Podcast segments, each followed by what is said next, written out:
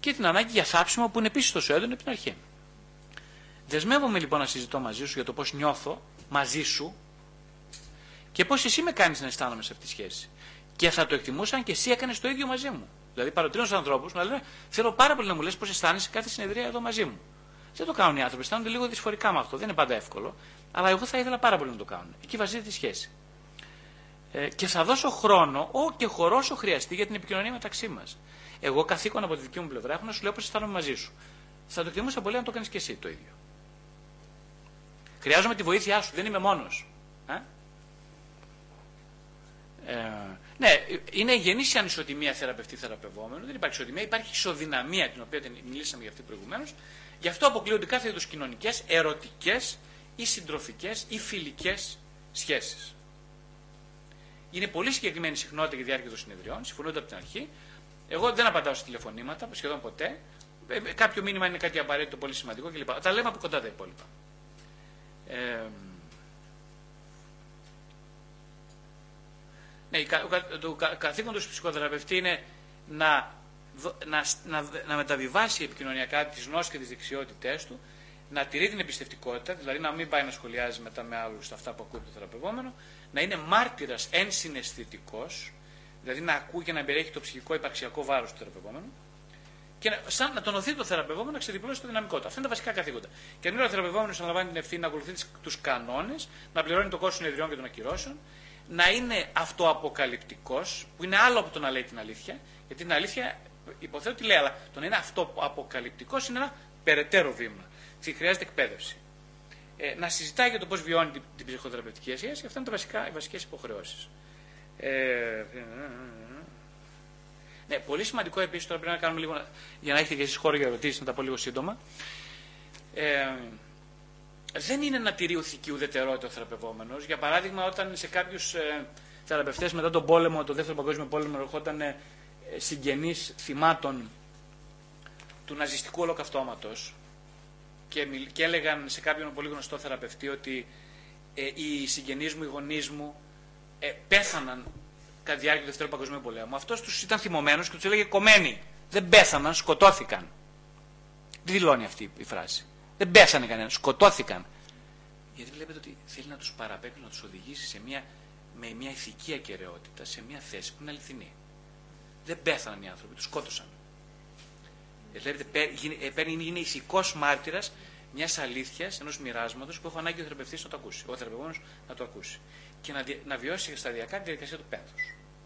Έτσι. Η διαδικασία του πένθους δεν είναι μόνο για αυτόν που πέθανε, είναι για το ότι αυτοί, για αυτούς τους ανθρώπους που σκοτώθηκαν δεν τους δόθηκε η ευκαιρία ούτε να πενθήσουν, ούτε να ζήσουν μια ζωή ολοκληρωμένη, ούτε να έχουν ολοκληρωμένο θάνατο. Οπότε πρέπει να το κάνει ο θεραπευτής αυτό. Δεν είναι ουδέτερος θεραπευτής.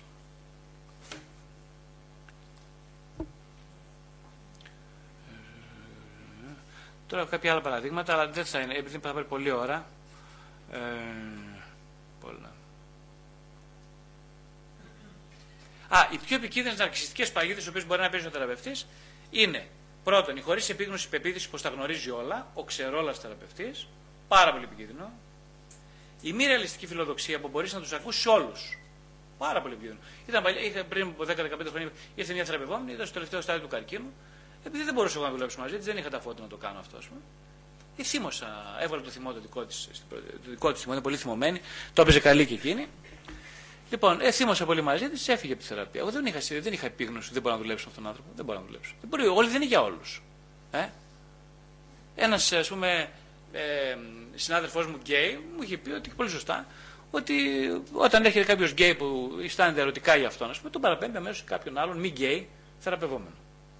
Δεν είναι όλοι για όλους. Έτσι. Είναι πολύ σημαντικό λοιπόν ότι εγώ δεν μπορώ να το γνωρίζω όλα, δεν μπορώ να τους ακούσω όλους. Εγώ μετά από είκοσι ένα χρόνια συνειδητοποιώ ότι με πολύ λίγους μπορώ να δουλέψω. Πάρα πολύ λίγους. Τους πολλούς δεν μπορώ.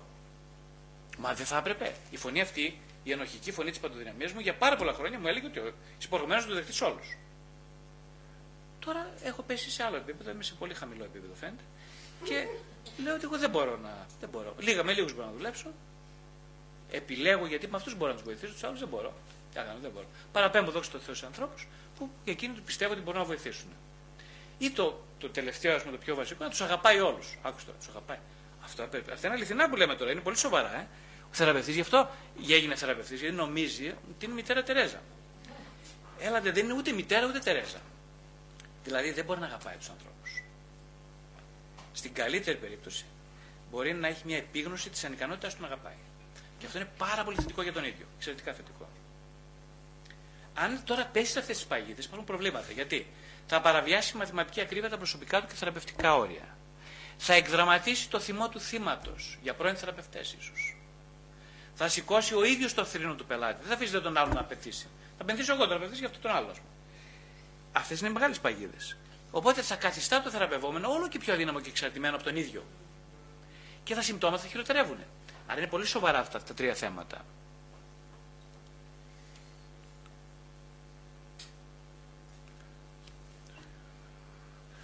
Ναι.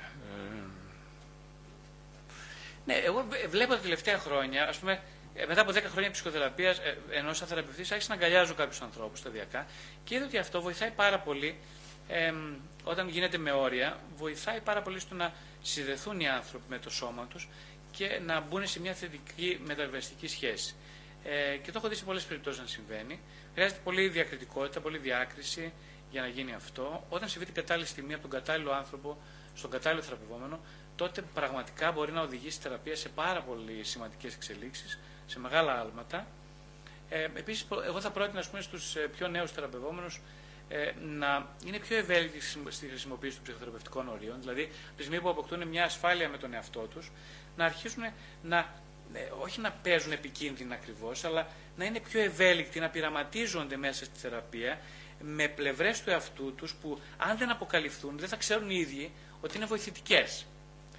Οπότε, καλό είναι πολύ να είσαι αυστηρός, σωστά με τον εαυτό σου, να είσαι στην αρχή, τα πρώτα πέντε με δέκα χρόνια που είσαι θεραπευτής, να είσαι αρκετά τυπικός και πάρα πολύ ε, ε, πώς το λένε, αυστηρός με τον εαυτό σου. Ταυτόχρονα όμως, σιγά σιγά σιγά σιγά, να αρχίζεις λιγάκι να μεταλλάσσεσαι σε ένα, ε, ε, ε, σε ένα playful παιδί, σε ένα παιδί που θέλει να παίζει και μες στη θεραπεία. Θα βοηθήσει πολύ αυτό και το θεραπευόμενο να εμπιστευτεί το playful, το παιδιάστικο κομμάτι του. Αυτά όλα φυσικά με πάρα πάρα πολύ διάκριση και οριοθέτηση. Φυσική αγκαλιά. Φυσικά, φυσικά, φυσικά. Είναι ένα θέμα ταμπού στην ψυχαναλυτική εκπαίδευση αυτό. Ε, και εγώ ήμουν αρκετά συγκρατημένος και είμαι ακόμα. Παρ' όλα αυτά έχω δει ότι σε περιπτώσεις που γίνεται με πάρα πολύ ε, προσπάθεια μεγάλη για διάκριση να γίνει αυτό, Ε, στην κατάλληλη στιγμή, στον κατάλληλο άνθρωπο είναι, ε, είναι μεγάλη επένδυση για μια θεραπευτική πορεία ε, εμπιστοσύνης.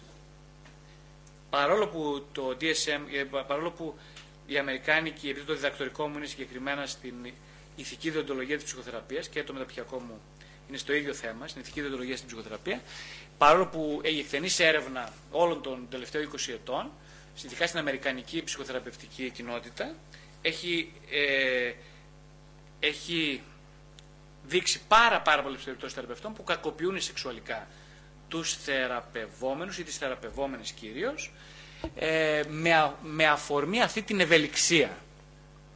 Οπότε γνωρίζω καλύτερα από πολλούς άλλους πόσο επικίνδυνο είναι αυτό. Ε, ακριβώς γι' αυτό όμως μπορώ και να λέω αυτό που λέω.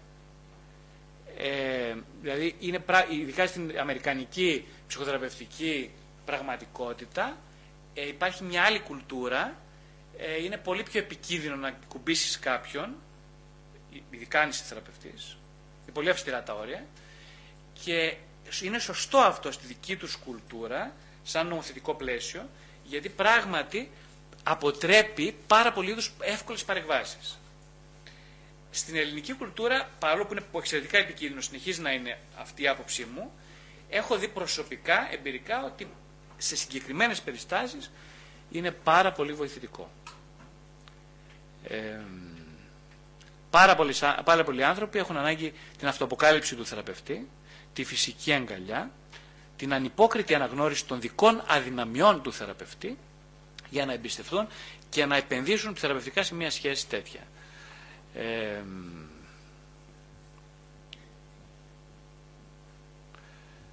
λοιπόν, αυτά για σήμερα. Ας βάλω μια ανωτελεία για να δώσω λίγο χώρο για σας, για παρατηρήσεις και ερωτήσεις.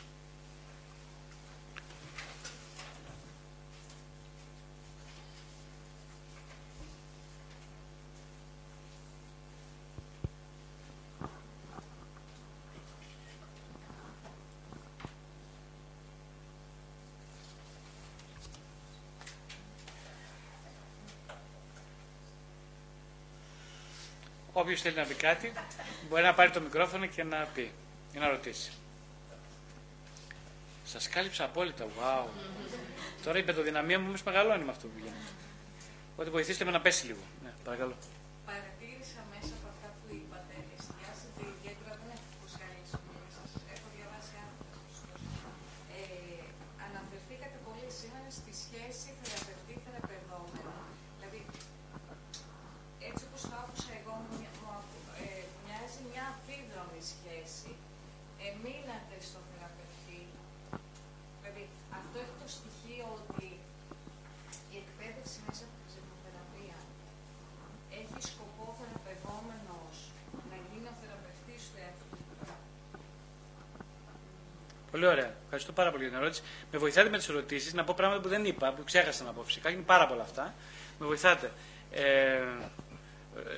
ναι, κοιτάξτε, αυτό είναι ένα πολύ ωραίο θέμα που θέσατε, γιατί πολύ, αυτό είναι θέμα για μια ολόκληρη ομιλία, όπως το θέσατε. Πάρα πολύ ωραίο. Τώρα, επιγραμματικά, τι να πει κανείς. Μόνο έτσι να πω λιγάκι ότι ενώ αυτό εικάζει, η υπαρξιακή θεραπεία, ακριβώς αυτό νομίζω, και όχι και μόνο η υπαρξιακή, και όλες οι επηρεαζόμενες σχολές έχουν καταλήξει σε αυτό το συμπέρασμα που λέτε εσείς, ότι πρέπει να γίνει θεραπευτής κανείς του εαυτού του ή αλλιώς να γίνει ο μπαμπάς και η μαμά του εαυτού, όπως λέει και ο Γιάλλον. Ε, εγώ έχω αντίρρηση. Έχω αντίρρηση, πραγματιστική αντίρρηση. Δηλαδή ότι φυσικά και συμφωνώ σε ένα συμβολικό επίπεδο. Να βλέπετε, λέω, γράφω για την αξία της προσευχής. Λέω για τη ζωντανή σχέση του θεραπευτή και του θεραπευτού με τον Θεό. Γιατί τα λέω αυτά. Έχει σημασία αυτό. Έχει σημασία γιατί κανείς δεν μπορεί να γίνει πατέρας του εαυτού του. Ο άνθρωπος, ο ανθρώπινος ψυχισμός, έχω την εντύπωση, μπορεί, πολλοί θεραπευτές διαφωνούν φυσικά με αυτό που θα πω, αλλά έχω την εντύπωση ότι ε, χρειάζεται ένα εξωτερικό σημείο αναφοράς, το οποίο με συμβολικό φυσικά τρόπο θα στηριχτεί για να μετακινηθεί προς ένα μετουσιωμένο εαυτό. Αυτό πρέπει να είναι κάποιος άλλος. Στην περίπτωση, ας πούμε, της πνευματικότητας είναι ο Χριστός. Ο Χριστός είναι το πρόσωπο. Έτσι, καταρχάς αισθάνομαι πολύ, όταν μιλάω για τέτοια θέματα, αισθάνομαι φοβερό κίνδυνο να παρεξηγηθώ. Έχω τεράστιο. Αισθάνομαι ότι πατάω σε ένα έδαφος που είναι πάρα, πάρα, πάρα, πάρα πολύ παρεξηγήσιμο. Το ίδιο παρεξηγήσω όπως όσο, όσο είπα, ας πούμε, προχθές, ότι δεν μου αρέσει δύο άνδρες να φιλιούνται στο στόμα, και εγώ έπρεπε να πέσει όλη η κοινότητα των ψυχολόγων να με φάει. Γιατί έκανα κάτι ηθικά, έτσι πώς το είπαμε, ηθικά τελείως κατακριτέο. Λες και ένας θεραπευτής δεν πρέπει να έχει ηθική θέση. Ούτε δεν πρέπει να έχει αξιολογικά κριτήρια. Δηλαδή πρέπει να είναι ένας στεγνός σωλήνας, χωρίς νερό, χωρίς υγρό. Ε, όχι λοιπόν, εγώ διαφωνώ τελείως με αυτό. Δεν είμαι ούτε εγώ, ούτε κανένας θεραπευτής έτσι, παρόλο που αρκετοί ψυχαναλυτικοί συνάδελφοι θεωρούν ότι είναι.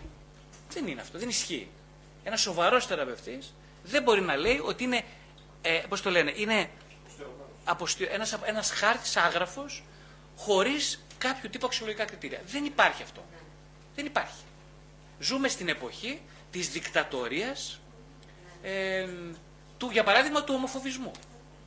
Της κατάκρισης του ομοφοβισμού. Κάποιος, αν, είναι, το, κάποιος, αν πει μια ηθική θέση πάνω στο θέμα ή μια θέση για το πώς η κοινωνία, ας πούμε, επικροτεί το συγκεκριμένο, θα, θα κατακριθεί, ειδικά ψυχολόγος που θα ρωτήσει, θα κατακριθεί ως, ε, πώς το λένε, ως, ε, ε, ως πολιτικά incorrect, πώς το λένε, λάθος, και ως ε, ε, βλαμμένος ως θεραπευτής. Ναι, αυτό. Λοιπόν, ναι, πιστεύω προσωπικά ότι δεν μπορεί κανείς να, να γίνει θεραπευτής του εαυτού του, δεν μπορεί. Μπορεί όμως να χρησιμοποιήσει ένα εξωτερικό σημείο αναφοράς. Νομίζω ο, ο ρόλος του θεραπευτή είναι αυτός, να γίνει ένα εξ, αρχικά εξωτερικό σημείο αναφοράς και στην πορεία εσωτερικευμένο σημείο αναφοράς, για να μπορούμε να πούμε σχηματικά ότι όντως εγώ δεν χρειάζομαι πια το συγκεκριμένο σημείο αναφοράς σε εξωτερικό επίπεδο. Γιατί το έχω εσωτερικεύσει. Αυτό. Ναι, ε, αν θέλετε λίγο το, το μικρόφωνο μου λιγάκι. Ε, η τοποθέτησή σας πάνω στην απάντηση μου δίνει να ξεφοβηθώ να, να ρωτήσω αυτό που ήθελα να ρωτήσω. Όλοι φοβισμένοι είμαστε εδώ. Πολύ. Ε, μιλήσατε για την, ε, το επίπεδο ε, σε σχέση με την αγκαλιά σε άλλους ε, πολι, πολιτισμούς, δεν ξέρω πώς να το πω τώρα, ε, στην Αμερική και τα λοιπά. Ε, δεν παίζει ρόλο το, το, πώς να πω, το, το θρησκευτικό υπόβαθρο των, των πολιτισμών αυτών. Δηλαδή, για να γίνω πιο συγκεκριμένη, ε, εμείς που έχουμε γνωρίσει, το εμείς δεν θέλω να... Δε, δεν είμαστε κάστα, θέλω, ναι, πιο, πιο, πιο ελεύθερα, ναι, ναι, ναι. Που έχουμε γνωρίσει την, το, την αγάπη Χριστού ή την αγάπη της, του Θεού. Είναι πιο εύκολο για εμάς να αισθανθούμε, νομίζω, μια αγκαλιά ενός θεραπευτή που δεν είναι, ε, ε, δεν είναι ερωτική, δεν είναι επίφοβη, δεν είναι... Είναι πιο εύκολο, νομίζω. Η κουλτούρα αυτή, λοιπόν, η, η, η θρησκευτική, νομίζω ότι βοηθάει στην θεραπεία. Ναι, ναι, κατάλαβα, ευχαριστώ. Ε, εγώ δεν θα τοποθετούσα στη θρησκευτική κουλτούρα, για να είμαι ειλικρινής, γιατί έχω την ακριβώς αυτή εμπειρία. Δηλαδή ότι πολλοί θρησκευόμενοι, ε, θε, θεραπευόμενοι είναι εξαιρετικά ε, σωματοφοβικοί, ε, οπότε δεν τολμά να αγκαλιά, ούτε να σκεφτώ να αγκαλιάσω τους ανθρώπους, ούτε να, όχι να αγκαλιάσω, και η χειραψία που τους κάνουν είναι υπερβολικό, τους, τους το δέχονται σαν ε, ε, ε, intrusion, σαν ε, διείσδυση στον προσωπικό τους χώρο. Οπότε φυσικά θα διαφωνήσω συνολικά με μια, τη, τη, ότι η θρησκευτικότητα είναι παράγοντας που απενοχοποιεί την σωματικότητα μέσα στην ψυχοθεραπεία. Διαφωνώ τελείως. Έτσι. Εκείνο που μπορώ να πω όμως είναι ότι, πάνω στο σχόλιο σας, είναι ότι η, η, η κουλτούρα του λαού μας, που είναι ζυμωμένη με την ορθόδοξη πνευματικότητα, δεν είναι άσχετη με τον φυσικό άνθρωπο. Ναι, δηλαδή, ναι, ναι, δηλαδή η κουλτούρα και γενικά των μεσογειακών λαών, έτσι, ε, είναι πιο κοντά στη σωματικότητα. Η σωματικότητα δεν, και ειδικά η ορθόδοξη πνευματικότητα, όπως εγώ τη βιώνω, ε, δεν απαγορεύει τη σωματικότητα, παρόλο που τις τεράστιες παρανοήσεις που έχουν γίνει για δικούς τους ενδοψυχικούς λόγους από πολλούς ιερείς και πάρα πολλούς θεραπευομένους. Αυτό είναι ένα πολύ μεγάλο θέμα για να το συζητήσουμε σήμερα. Αλλά σίγουρα σε ένα, η φυσικότητα που σημαίνει σωματικότητα και η, η αγκαλιά, ναι, είναι, ένας, είναι πολύ συμβατά. Για αυτόν τον λόγο, ας πούμε, ξέρω, όπως σας είπα και άλλη φορά, το έχω πει, ένας, ένας παπάς, ας πούμε, σε ένα χωριό, δεν χρειάζεται να πω περισσότερα, ο οποίος πήγα και εγώ στη Θεία Λειτουργία, και μετά τη Θεία Λειτουργία είχε πόσους, ήταν όλη η εκκλησία τεράστια γεμάτη από κόσμο, έναν ένα τους αγκάλιαζε και τους φιλούσε έναν έναν όλους, όλους, όλους. Λοιπόν, ο συγκεκριμένος παπάς βέβαια κατηγορείται, ξέρετε, καταλαβαίνετε, δεν χρειάζεται να πω, κατηγορείται ότι υπερβαίνει τα όρια και όλα αυτά. Το πώς μεταφράζει κανείς, εδώ έχει να κάνει με την αμερικάνικη κουλτούρα και την ελληνική, το πόσο μεταφράζει κανείς τη σωματικότητα ε, ε, ε, είναι ένα πολύ βαθύ ενδοψυχικό ζήτημα. Δεν μπορεί να αναχθεί μόνο σε ε, συλλογικές κουλτούρες. Ε, είναι και ενδοψυχικό ζήτημα. Δηλαδή, γιατί ποιος κρίνει αυτόν τον ιερέα ως ε, πιθανό παιδεραστή, επειδή αγκαλιάζει τα παιδιά, και ποιος αξιολογεί, όπως εγώ αυτόν ιερέα, σε ένα πλάσμα παρορμητικό της αγάπης. Ε, έχω άλλη θέση από αυτούς που φοβούνται την αγκαλιά. Ε, εγώ κάθισα και με αγκάλιασε. Εγώ, ο ίδιος που έχω τόσο πολύ, έχω αυτή την επεποίθηση για τη σωματικότητα, μου φάνηκε εξαιρετικά ε, ξένο ένας ιερέας μετά τη Θεία Λειτουργία να μου σφίγγει το κεφάλι και να με φυλάει. Μου φάνηκε ξένο. Καταλαβαίνετε τι σημαίνει αυτό, ε. Για, για έναν άνθρωπο που έχει μια άλλη θέση, πόσο στο, μέσα στο βαθύ, στο ντι εν έι το έχει περάσει, ο, η παρεξήγηση ότι η σωματικότητα είναι έγκλημα. Και δυστυχώς βοηθάνε και άλλα πράγματα για αυτό.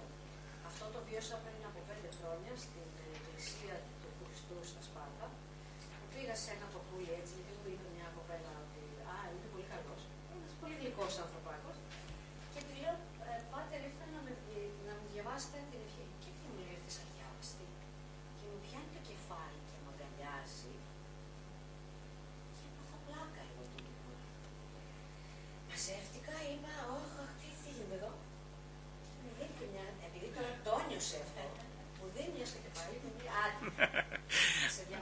Ναι, ναι. Ε, κοιτάξτε, ε, οφείλω να ξομολογηθώ κάτι, ότι ο, ας πούμε, το, το μεγαλύτερο και σημαντικό πράγμα που συνέβη μέσα στην προσωπική μου θεραπεία, που ήταν δέκα χρόνια κράτησε σχεδόν, ε, έντονη θεραπεία, λοιπόν, ήταν όταν σε μια πολύ κρίσιμη φάση ο θεραπευτής με πήρε ολόκληρο αγκαλιά, ολόκληρο. Θα μου πείτε, πώς σήκωσε ενενήντα πέντε κιλά τώρα, είναι λίγο, αυτός ήταν πιο ψηλός από μένα, έτσι, πολύ ψηλός άνθρωπος και πολύ δυνατός, με πήρε ολόκληρο αγκαλιά.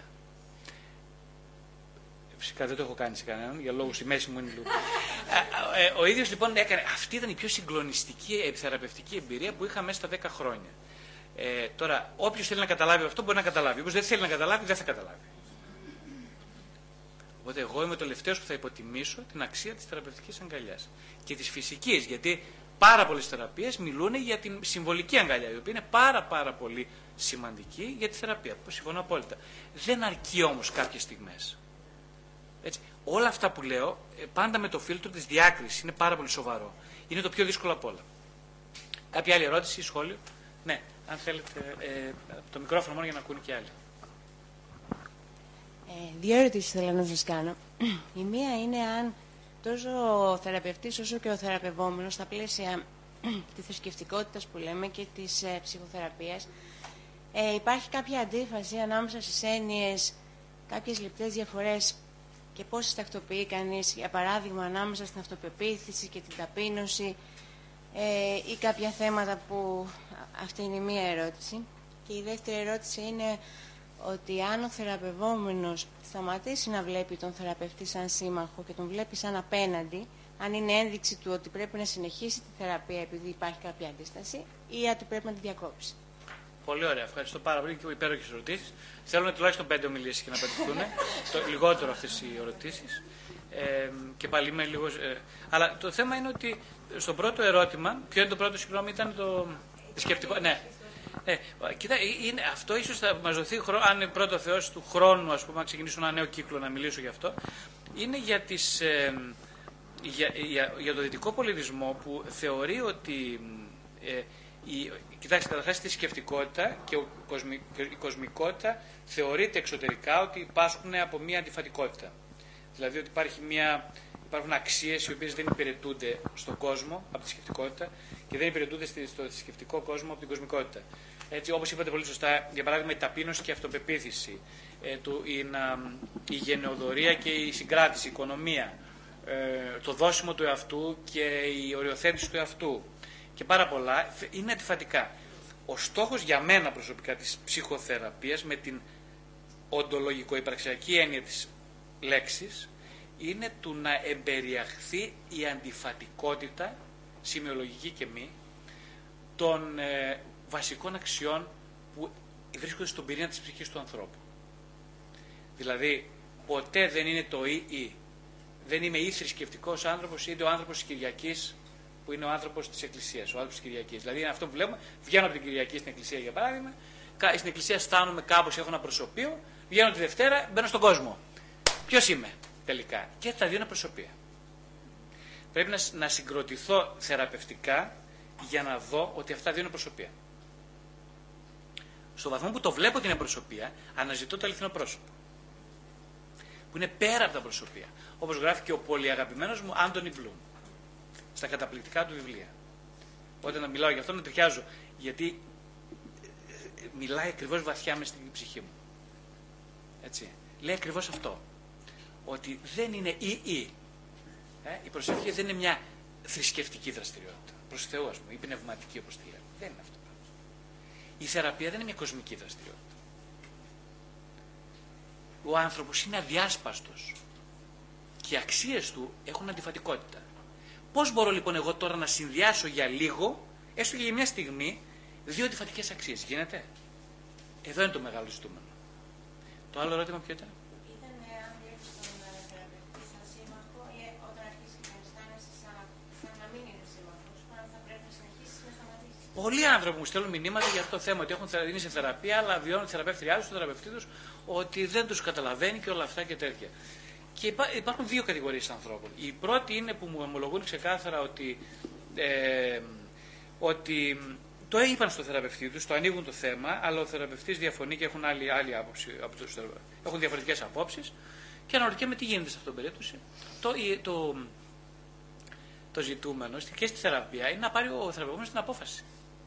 Δηλαδή, ένα βασικό κομβικό κομμάτι της θεραπευτικής ανέλυξης του ανθρώπου είναι να μπορεί να, μπορεί, να πει ότι εγώ τέρμα μαζί σου, Γιάννη, θεραπευτή μου. Γεια σου.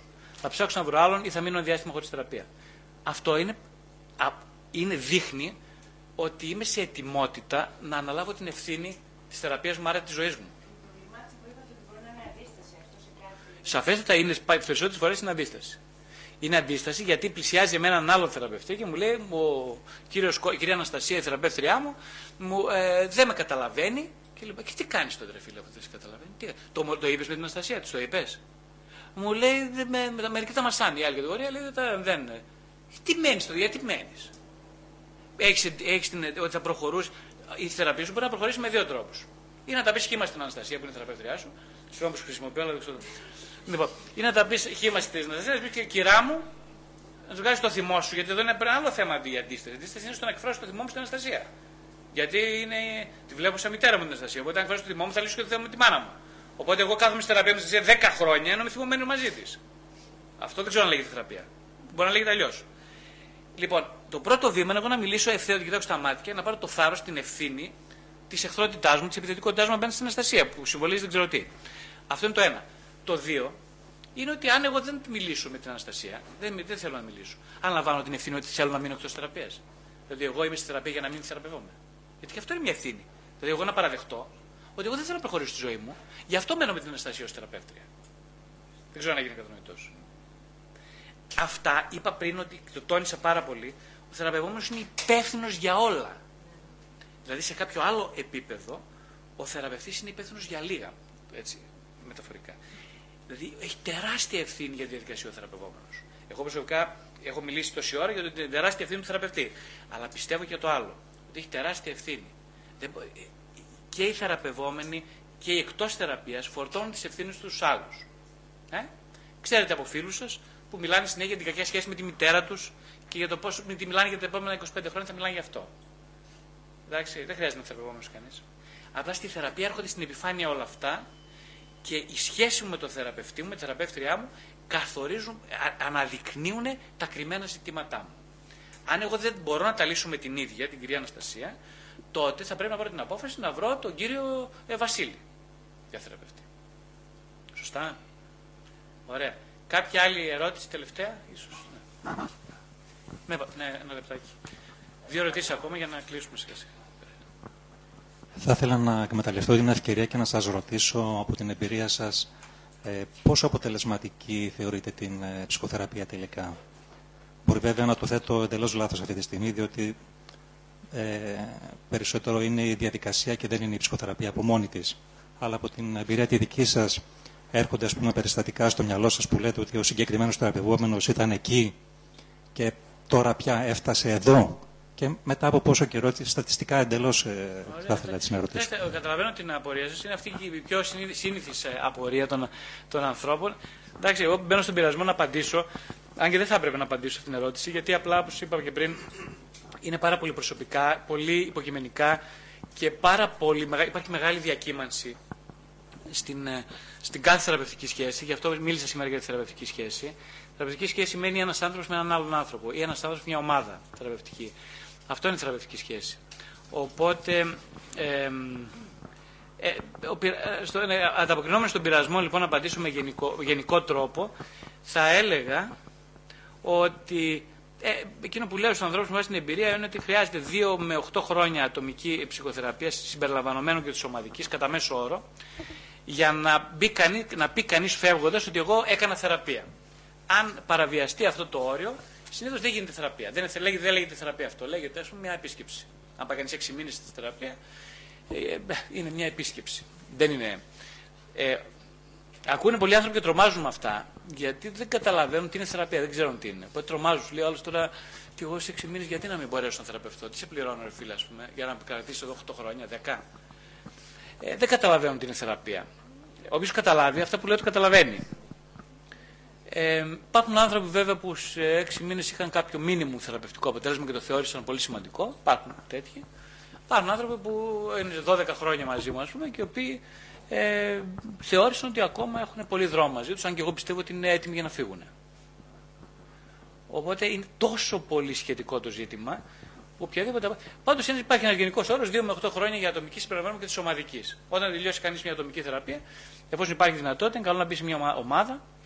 Ε, ή όταν θεωρήσει ότι η ατομική δεν είναι αρκετά ικανοποιητική για αυτόν, μπορεί να μπει σε μια θεραπευτική ομάδα, στην οποία έχουν άλλες ταχύτητες, άλλες δυναμικές και άλλες ανάγκες υπηρετούνται επίσης από αυτή τη διαδικασία. Δεν ξέρω αν σας απάντησα λίγο έτσι. Ε, μια... Είναι πολλές ερωτήσεις. Κάνετε σύντομες όμως για να. Είναι ο κύριος εδώ μπροστά πρώτα. Ε... Εγώ ορμόμενος από αυτό που είπατε για τον ε, ψυχοθεραπευτή σχετικά στο Δεύτερο Παγκόσμιο Πόλεμο, που έλεγε σκοτώθηκαν, δεν πέθαναν, ε, θυμήθηκα ένα περιστατικό με μια θεραπευόμενη δική μου, η οποία μου ήρθε μια μέρα πάρα πολύ λυπημένη και μου λέει το σκυλάκι μου κοιμήθηκε. Εγώ εκείνη τη στιγμή που το άκουσα, στην αρχή νομίζω ότι κοιμήθηκε πραγματικά, μετά αμέσως κατάλαβα βέβαια και της είπα εννοείται, και εδώ, θέλω, εδώ είναι το σημείο κλειδί, αυτό που μου ήρθε να πω, και εκεί ήρθα σε μια σύγκρουση με την. την αυτοαποκάλυψή μου με την διάκριση με τη θεολογική έννοια. Δηλαδή, εγώ πήγα να της πω, δηλαδή ψόφισε. Γιατί έχω μεγαλώσει, δυστυχώς ή ευτυχώς, με αυτή την λεκτική ε, αποτίμηση, ας πούμε, του θανάτου του ζώου. Ότι το ζώο ψοφάει, ο άνθρωπος πεθαίνει. Όμως επέλεξα να μην το πω αυτό. Και είπα, ε, έφυγε από τη ζωή. Ε, εκείνη μου λέει, ναι, ναι, κοιμήθηκε. Συνέχισε λοιπόν και τις επόμενες μέρες να μου λέει το ίδιο. Κάθε φορά που το έφερνε, ότι κοιμήθηκε ο σκύλος. Και εγώ να λέω, εννοείται ότι έφυγε από τη ζωή. Δεν ξέρω αν έκανα καλά με αυτό. Δηλαδή, θα έπρεπε να μπω στην ορολογία που εκείνη χρησιμοποιούσε. Ε... Πολύ, αλλά εγώ εκείνο που καταλαβαίνω, πάρα πολύ ωραίο το παράδειγμα. Εκείνο που ακούω είναι ότι πολύ σωστά το χειριστήκατε. Πάρα πολύ σωστά. Δηλαδή, με την έννοια ότι ε, μπήκατε πολύ στη θέση θεραπευόμενης, πόσο ανάγκη είχε η ίδια να. Γιατί ο ψόφος. Ναι, ε, όχι, εγώ συμφωνώ μαζί σας καταρχάς ότι ψόφισε το σκυλί. Δε, θα, θα γελάμε λίγο, κοιμήθηκε το σκυλί, θα έλεγα συγγνώμη. Ναι. Θα πάω να πάρω από τον περίπτωμα να πάρω καμιά μπύρα. Η, οποία, πιο, η, η οποία ήταν θρησκευόμενη και γι' αυτό χρησιμοποίησε τον όρο, γιατί το είχε ως άνθρωπο και λέει όπως κοιμάται ο άνθρωπος, κοιμάται και το ζώο που έχω. Εδώ λοιπόν είναι πάρα πολύ ωραίο το, το σημείο. Πολύ ωραίο το σημείο αυτό, γιατί λέει κάτι πολύ σημαντικό που ίσως δεν ξέρω αν το είπα. Λέει ότι ο θεραπευτής έχει, πρέπει να αφουγκράζεται. Τι συμβαίνει στο βάθος πίσω από τα λόγια, πίσω από τις αξίες, πίσω από τους κανόνες της λειτουργικότητας. Τα πα... Πρέπει να είναι πίσω, πίσω. Μπορεί να κοιτάει πίσω από κάθε τοίχο. Mm-hmm. Ε, και νομίζω ότι εσείς το χειριστήκατε πολύ ωραία, γιατί ακριβώς ε, κοιτάξετε πολύ πίσω. Δηλαδή, εγώ θα ήθελα να έχω ένα θεραπευτή σαν και εσάς, που αναγνωρίζει τη δική μου ετοιμότητα ε, να δεχθώ ότι ο, ο σκύλος μου μπορεί να, μην είναι, να είναι κάτι λιγότερο από άνθρωπος. Γιατί για μένα που θα πω αυτή την κουβέντα κοιμήθηκε ο σκύλος μου, αν ήμουν εγώ και το έλεγα κοιμήθηκε ο σκύλος μου, ε, θα είχα μια πολύ σχέση υποκατάστατη με το σκύλο ενός ανθρώπου. Δηλαδή θα ήταν πέθανε ο δικός μου άνθρωπος. Όταν ακούσα από εσένα ψόφισε, εκείνη την ώρα εσύ έχεις το, α, λες, εγώ είμαι ειλικρινής και λέω αυθεντικά αυτό που σκέφτομαι κλπ. Όμως ε, εμένα μου δει λες ότι δεν με καταλαβαίνεις. Δεν συμπάσχεις με τον πόνο μου. Και εδώ το κωβικό σημείο είναι εγώ να, να έχω, είμαι στη θεραπεία, γιατί θέλω να είσαι κοντά με μένα, με τον πόνο μου. Όχι με την ορθότητα των λέξεων. Δεν μοιάζει όμως αυτό με αυτό που έλεγε ο άλλος, το πέθαναν και το σκοτώθηκαν. Μοιάζει πάρα πολύ. Μοιάζει πολύ. Γιατί εκείνος, αν επέλεγε ας πούμε, να κρατήσει το πέθαναν και να μην τους λέει σκοτώθηκαν. Όχι. Εκείνος ο άνθρωπος, ως πολύ ευφυής άνθρωπος, Ε, μπόρεσε να μπει στο, ε, στο ανέλεκτο, σε αυτό που δεν λέγεται, τη ανάγκη του θεραπευόμενου να δικαιωθεί ε, ηθικά ο δικός του άνθρωπος που δεν πέθανε, αλλά σκοτώθηκε.